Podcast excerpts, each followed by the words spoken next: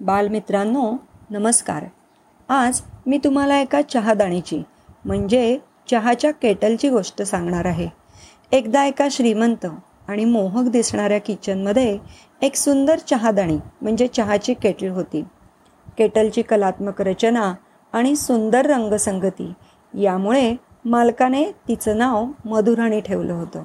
आणि छान मखमली गादी असलेल्या स्टँडवर व्यक्ती होती. तिच्या आजूबाजूला शोभेल असे नक्षीदार कप होते. या मधुराणीच्या वरच्या झाकणावर होता एक ओरखडा. तिला वाटायचं या ओरखड्यामुळे माझं सौंदर्य कमी होतंय. आहे स्वयंपाकघरातील इतर वस्तू भांडी सगळेजण माझ्या या ओरखड्याबद्दलच बोलत असतात. हा ओरखडा माझ्यातला दोष आहे. यामुळे माझ्यात अपूर्णत्व आहे.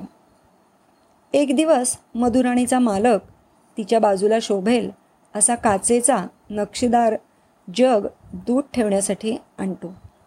हा नक्षीदार जग मधुराणीला पाहून म्हणतो किती सुंदर अद्भुत आहेस ग. ती म्हणते धन्यवाद. पण काय रे? तुला माझ्या वरच्या झाकणावरचा हा ओरखडा नाही दिसला? तो जग नीट बारकाईने बघतो.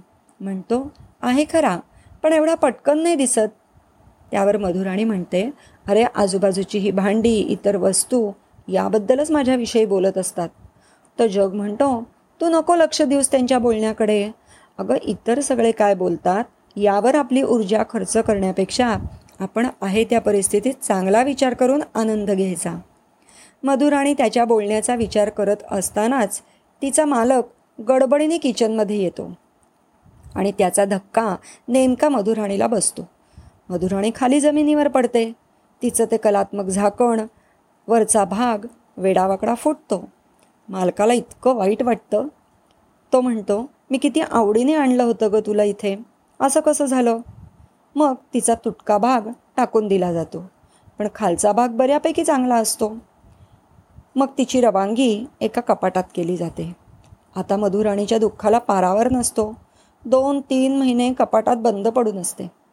मधुराणीला आता तिचा भूतकाळ आठवतो. तिची स्वयंपाकघरातली जागा ते नाजूक सुंदर कप तिथली भांडी सूर्यप्रकाश. ती म्हणते मला हे आता काहीच दिसत नाही. मला खूप वाईट वाटतं आहे मी जेव्हा तिथे होते तेव्हा ह्या सगळ्यांशी काहीच बोलले नाही. कधी दोस्ती केली नाही. नेहमी माझ्यातल्या दोषाचा विचार करायची. चुकलंच माझं. आणि अचानक तिच्या कपाटाचं दार उघडलं जातं. बंगल्यातला नोकर तिला बाहेर काढतो. स्वच्छ पुसतो. आणि तिच्या बाजूला एक गुलाबाचं रोपटं आणून ठेवतो.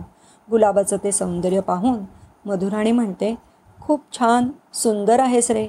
पण तुझ्या अंगावर हे काटे किती आहेत? हे काटे नको होते बरं. आणि तू कशाला आला आहेस इथे? ते रोपटं म्हणतं अगं ते काटे नाही आहेत. ते माझ्या अंगाचाच भाग आहेत.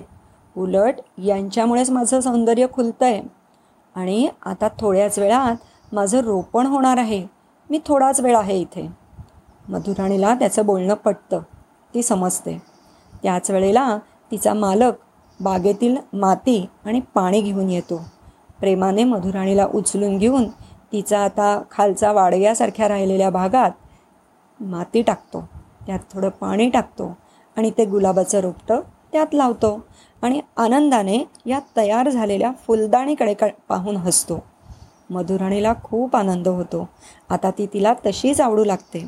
आणि आनंदाने हसू खेळू लागते. बालमित्रांनो प्रत्येकामध्ये काही ना काही गुण दोष असतातच. आपल्यातल्या उणीवा दोष यावर कशी मात करता येईल हे आपण शोध घ्यायचा.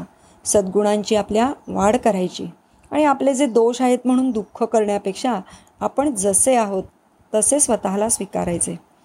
परिस्थितीनुसार स्वतःमध्ये बदल करायला शिकायचे आणि स्वतःला आनंदी सकारात्मक ठेवायचे.